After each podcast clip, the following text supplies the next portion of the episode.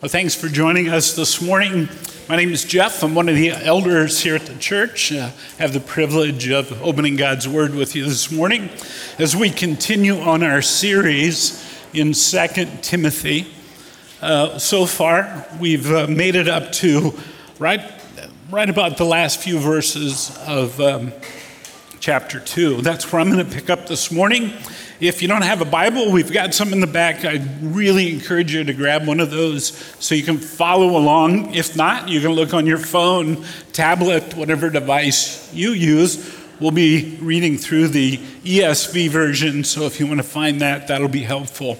Let me remind you real quickly because sometimes I think in series, as uh, we go through books, we can forget some of the basic concepts that we need to um, look back at as we move forward, and that is this. Second Timothy is a letter written by Paul to his disciple Timothy, who is in Ephesus. Paul's left him there to uh, be pastor and to shepherd this church was uh, of importance that Paul started this on one of his missionary journeys, and he wanted to make sure that Timothy stuck to the gospel, knew that he would face um, difficulties as he led this church. Paul knew that there'd be some false teaching happening and some false gospels proclaimed, and so he writes to Timothy and wants to make sure that he stays focused, that he sticks to the pure gospel, that he's intentional, he is careful and that he continues this work of gospel ministry that Paul began. So it's with that thought we pick back up, and we're going to start in um, chapter 2, verse 20 in just a moment. But I want to start with this question for you this morning.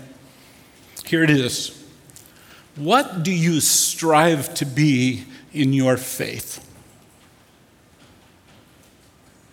Have you ever thought about that question? What do you strive to be in your faith?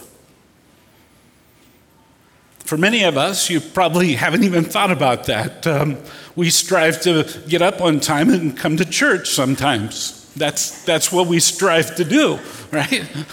The, the modern uh, definition of uh, what most people strive to be is show up to church twice a month. Seriously, that's like the average attendance record for most Christians. What do you strive to be in your faith? Well, that's going to set up our teaching this morning because Paul wants to make sure Timothy and other followers of Christ are striving for the proper things. And I think as we read through this, you'll uh, find some answers to what we are supposed to strive to be. Let's pick up on verse 20, chapter 2. I'm going to go through verse 26. Now, in a great house, there are not only vessels of gold and silver, but also of wood and clay, some for honorable use, some for dishonorable. Therefore, if anyone cleanses himself from what is dishonorable, he'll be a vessel for honorable use set apart as holy, useful to the master of the house, ready for every good work. So flee youthful passions and pursue righteousness, faith, love, and peace, along with those who call on the Lord from a pure heart. Have nothing to do with foolish ignorant controversies. You know that they breed quarrels. And the Lord's servant must not be quarrelsome, but kind to everyone, able to teach, patiently enduring evil, correcting his opponents with gentleness. God may perhaps grant them repentance, leading to a knowledge of the truth, and that they come to their senses and escape the snare of the devil after being captured by him to do his will. I'm going to break this up into three different sections. Verses 20 and 21 are really tagging on to last week's message, which Scott preached.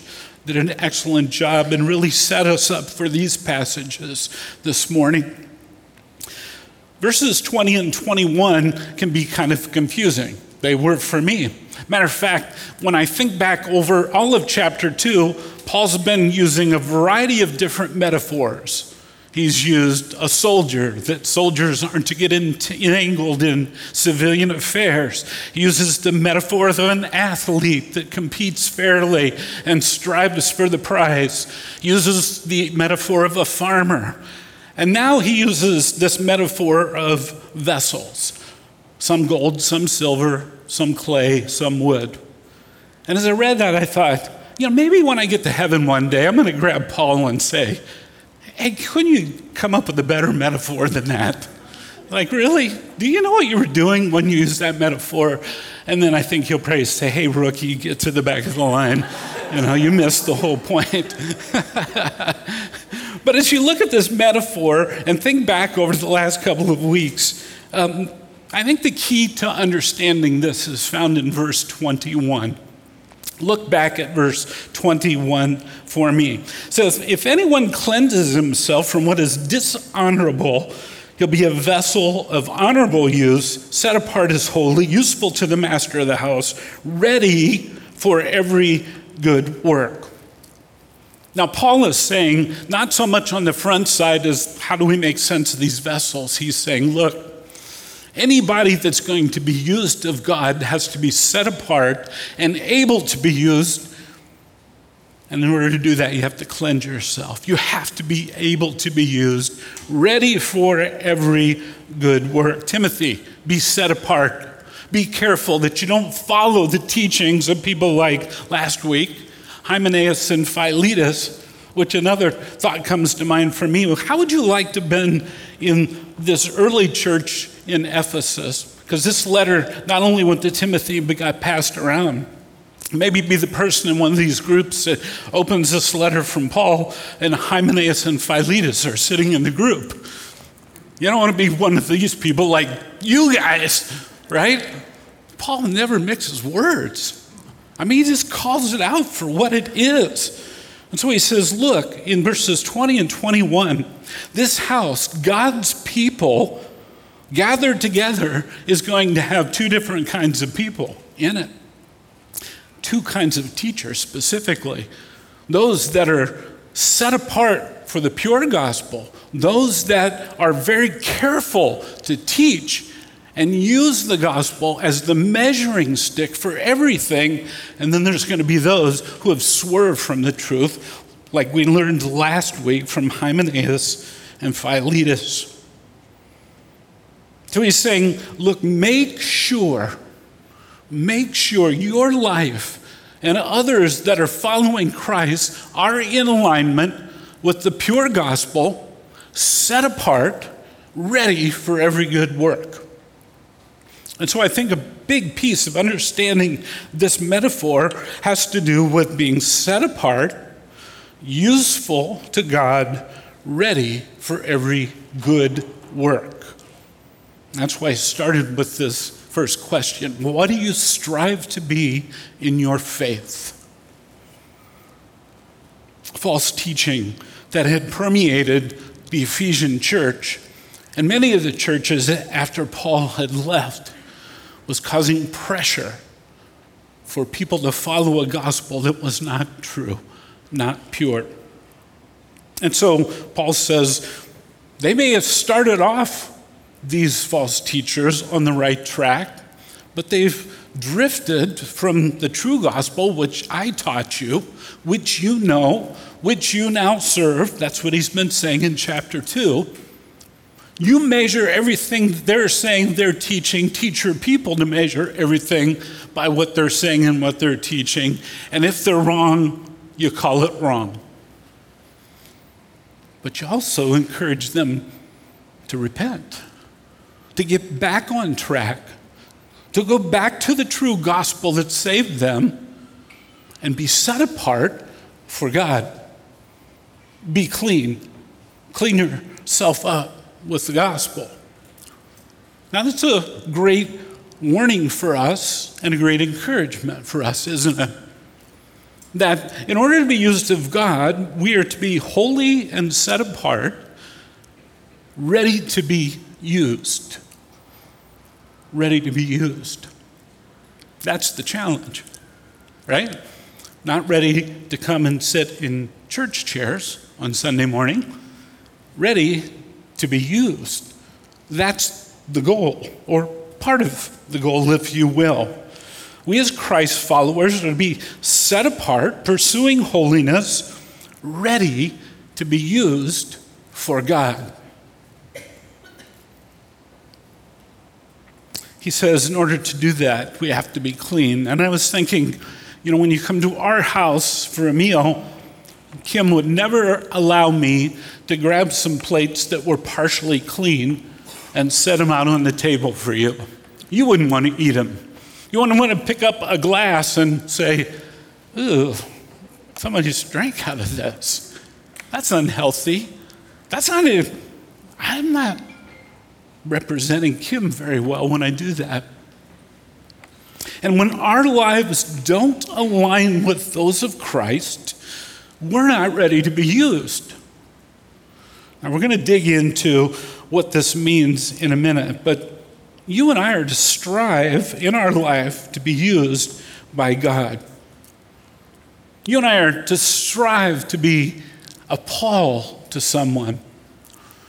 You and I are to strive to be a Timothy who can become a Paul to others. And so, what do you strive to be? Let's jump down now to verses 22 and 23. Paul's saying, Look, um, as a young follower of Christ who is discipling others, here's a way to be prepared to live this way learn to flee and pursue.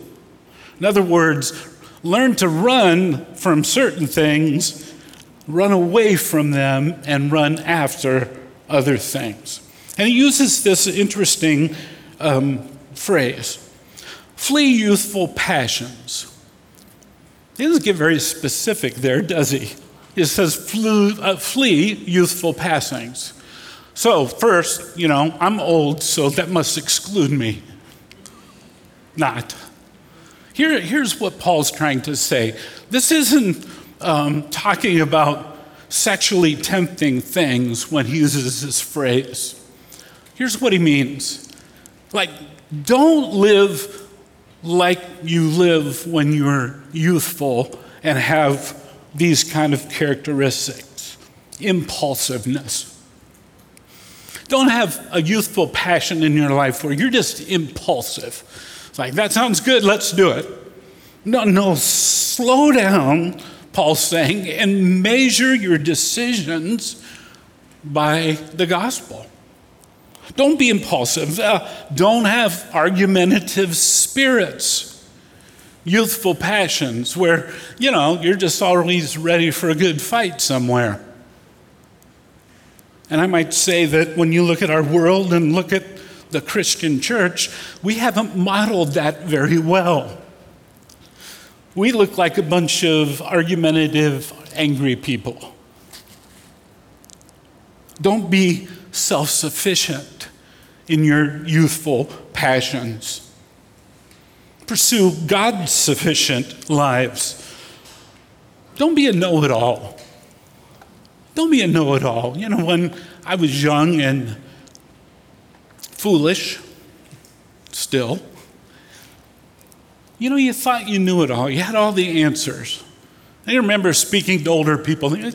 That's an old way of doing something. You need to get modernized and do it this way. He's like, don't be a know it all. That's a youthful passion that you're pursuing. Don't do that, Timothy. Here's an important one in youthful passions don't be fearful of not being accepted by people. You're going to stand for the gospel. Paul's spoken of this earlier. You're going to stand for the gospel. You're going to be persecuted. You're not going to be liked. You're going to be looked down on, you're going to be opposed. But don't be fearful of being accepted by or not being accepted by people. No. Don't live like that. Earlier, he had told Timothy not to be timid, but stand firm on the gospel. Don't pursue youthful passions that will allow you to be timid and fearful. As well as don't chase after youthful passions that would not be honoring to Christ. And that's a lot of things.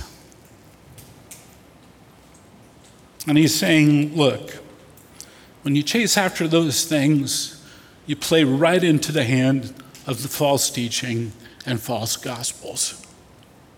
And then luckily he says, look, don't, don't pursue those things. Be mature, pursue these things. And he gives just four that are directly connected to the gospel. First, he says, constantly live your life running after righteousness. Pursue righteousness. Now, what is righteousness?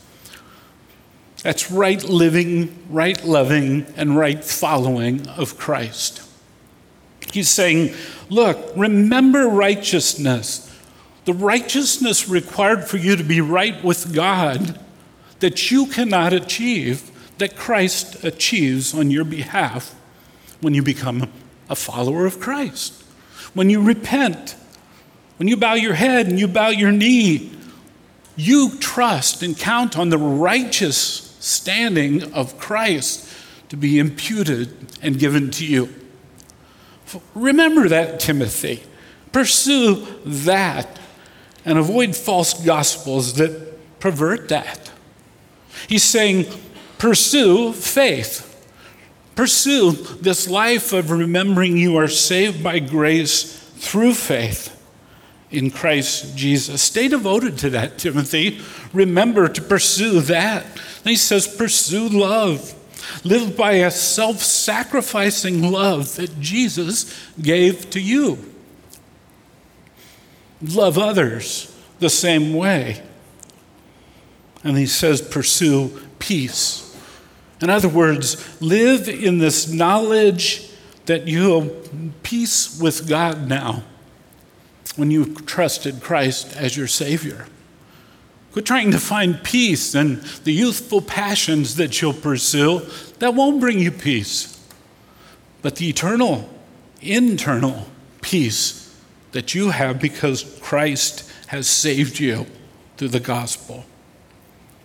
And so Paul is saying, Timothy, got to make sure you run away from those things that come natural, those things that are not helpful and you need to run after the things that are of Christ and his gospel. And then he adds this that we're to do that alongside those who have a pure heart. Who are the those? Well, there are other like minded Christ followers that are on the same path with you in pursuing Christ to be used. I'm going to hit this several times because I think one of the pieces we get wrong in our life that we're not striving for is to be used by God. We're, we're happy to come and kind of soak it up and soak it in and be a consumer. And these verses say, no, you're supposed to come and be separate so you serve. That, that's what I want you to be a vessel who is able to be used. Be ready. Align yourself with other people that are on mission. We'll talk about that in a minute. Then look at verses 24 through 26. Paul's saying, Timothy, don't forget that you are a servant of Christ. So be on mission always. The servant of the Lord. Now, that language is used in uh, verse 24, right at the beginning. And the servant of the Lord, well, who's the servant of the Lord? Well, those are pastors, right? Oh, those are just elders. Oh, that's just super Christians. That's the servant of the Lord. Well, that's not the meaning of this word. This word has its rootedness in something called a bond servant. A bond servant. And here's what a bond servant was and it was very familiar when that term would have been used in these letters. A bondservant was most often somebody who owed a debt to someone else. And so, in order to pay off that debt, they would work for the person, actually becoming a slave in the household until the debt was paid. A bondservant is someone who, after their debt was paid, chose to stay because they love the servant or the master so much. They want to respect them and serve them the rest of their life. So they're free. You can do whatever you want, but no, they're going to stay and serve because of love and respect for the master that freed them. Does that bring imagery to us? Being freed from our sin, right? Our sinful life by Christ, and now wanting to serve Him forever and ever and ever because we love Him so much. And that's what Paul's getting at here. Paul says, interact with people who are not Christ followers as you go back through these verses 25 and 26. And he says, do it in such a way that you don't close the door for correcting them and pointing them to Christ, but a way that shows respect and opens the door. It doesn't say compromise the gospel. We know that. He's been all along promoting the pure gospel. It doesn't say stay away from them. He says, no, engage with them for the purpose of what? What does it say in verse 26? That they might escape hell, that they might escape the snares of Satan, the false gospel that sounds good, tickles their ears, but leads to eternal separation from Christ and hell.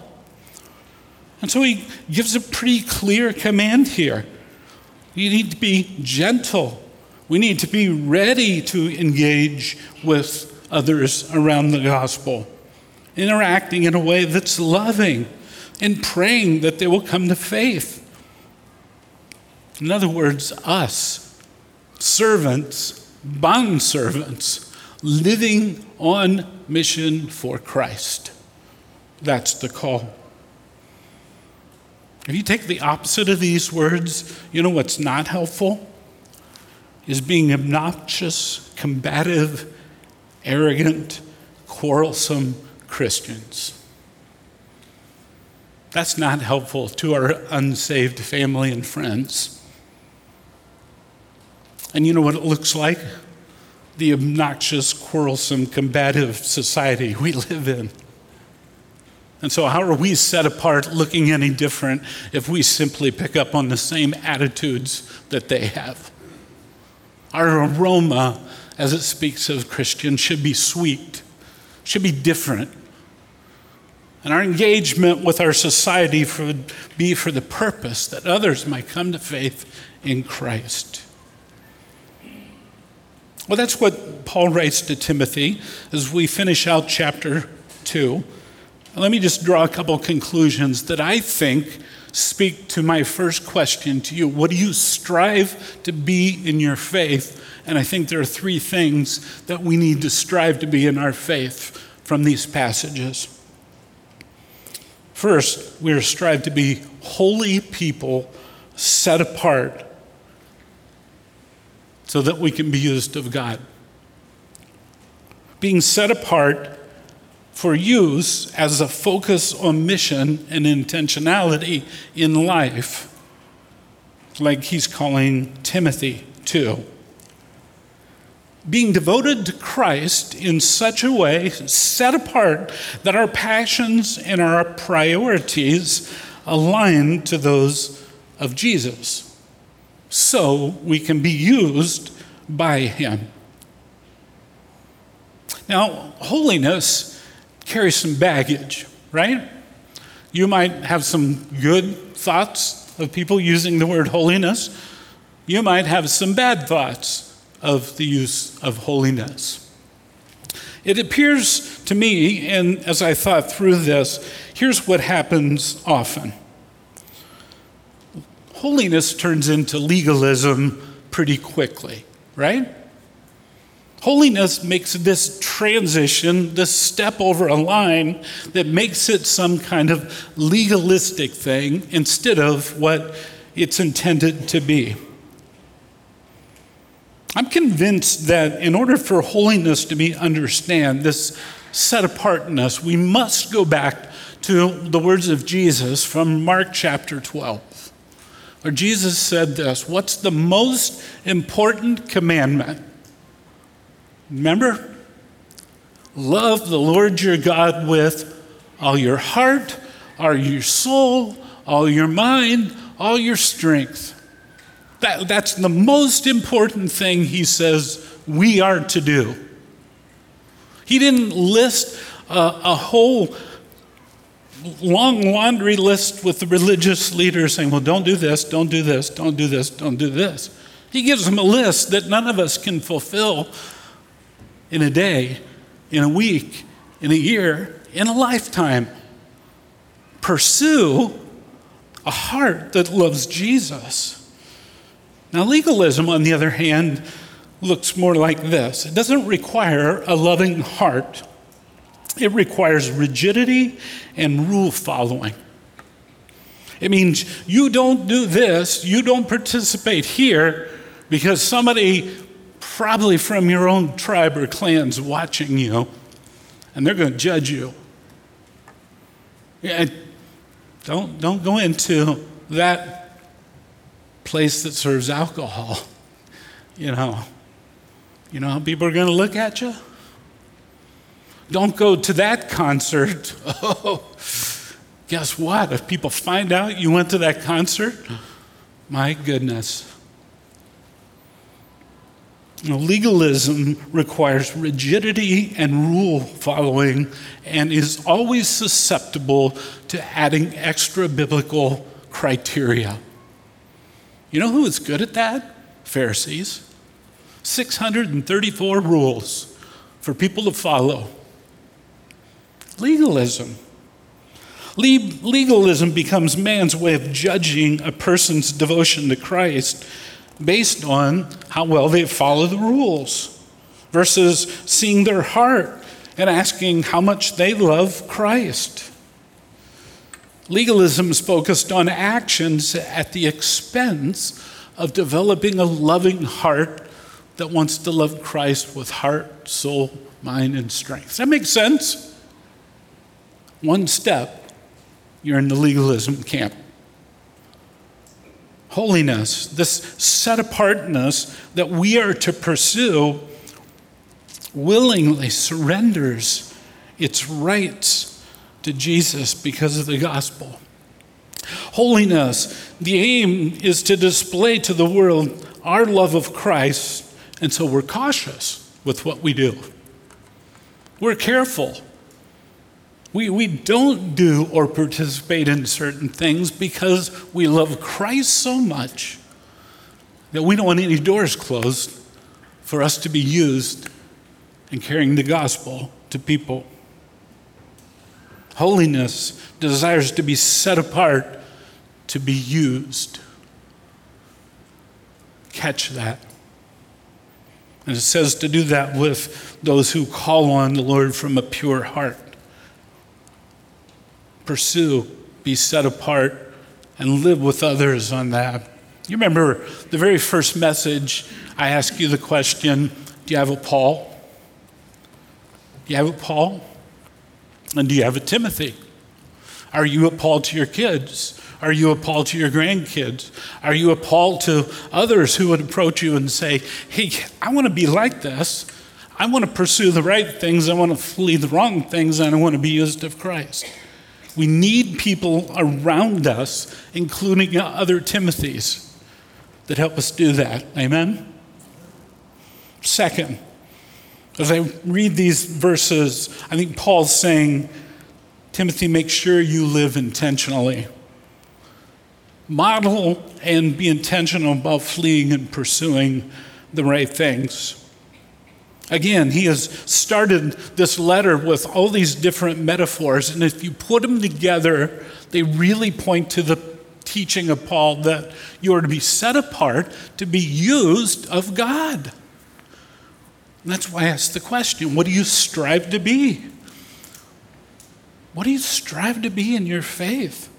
And so he lists righteousness, faith, love, and peace as at least a good starting point Find others who want to model to the world what it means to be a lover of Christ, a gospel carrier. And he says we are to do that along with those. And again, I want to pause for a moment and consider this. Paul's point is that you got to make sure you have the right influences in your own life to help spur you on to this. But I think too often we miss the mark when we think through this. We have to guard against things in our Christian circles that miss the mark. Now, I'm going to step on all our toes this morning. Uh, we, we have to make sure we're aware that there are things that miss the mark. They're not bad, but they're insufficient in equipping us to be set apart to be used of God. Now, you've been around the church, any church, very long. We like our groups, right? We like to circle up and hang out with the people we know and the people we love and talk about the big bad world and how tough it is and all that stuff. Okay, it is. But how often do we sit in our groups and say, Who you having spiritual discussions with? Who, who have you talked with the gospel of lately? Who, who's in your life that you can say, this is not a coincidence. God placed me next to this person in school, in the workplace, as a neighbor, whatever.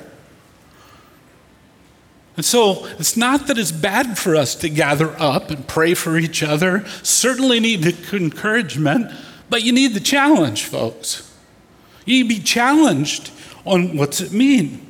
See, disciple makers gather around the person of Jesus so they're equipped to serve the mission of Jesus. In other words, they're relationships that are built around the purposes of Christ. See the difference? It's good to be together, but it's built around the mission of Christ. So we need Paul's. We need Timothy's that are going to spur us on. They're going to ask us the hard question Are you able to be used for Jesus? Are you being used of Jesus? Listen, when disciple making is not the goal in your life and in my life and in a church, we're going to make consumers pretty quickly. We're going to make the rule how many days you can come in a month to be a part of a church activity instead of who you engaged with, how you living on mission for Christ. And then, third and finally, and I'll close, I think Paul, as he's talking about being set apart, holy, ready for every good work. He's reminding Timothy disciples are to be disciple makers. Here's why I say that. Turn back to chapter 2, and I want you to notice verse 2 of chapter 2, what Paul teaches Timothy. He says, What you have heard from me in the presence of many witnesses, entrust to faithful men who will be able to teach others also. Are you catch this? He's saying the very things that I taught you, you were to find others to teach them also, so that they are people who will then teach others after that. I don't know how to read this any other way than to say this is a disciple making passage. You are to find someone to learn from. Not head knowledge, life living mission for Christ. And you are to invest in them in the same true gospel, true disciple making um, methods so that they then pass it on to somebody else. And then somebody else they find and pass it on to. Every one of us is here today because somebody else has lived that out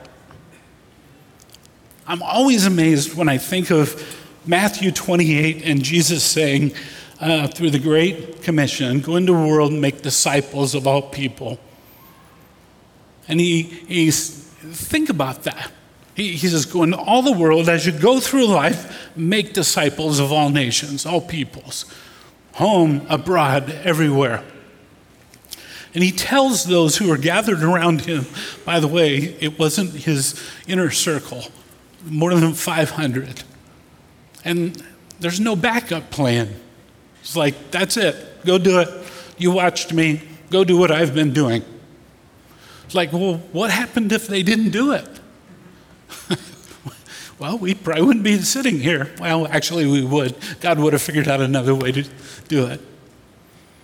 But there's a clear pattern in Paul's teaching teach the gospel, teach disciple making to some others. Then make sure those others teach it and pass it on to others who will then get it, live it, and teach others. Leads to the question what's the scope of this? Well, it starts in your home. It starts in our parenting, our grandparenting. It continues on outside of our home, into our workplace, into our schools. Whatever sphere of influence God places you in, we are to, as you go through life, make disciples, teaching them the thing that you've learned so that they'll teach it to others and they'll teach it to others. And so I'm convinced as I look at this passage, Paul's encouraging and challenging Timothy do what I've done with you with others. Who will do it with others? Who will do it with others?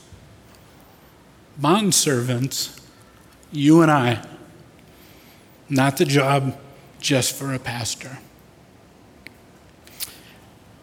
Well, did you find an answer to your question?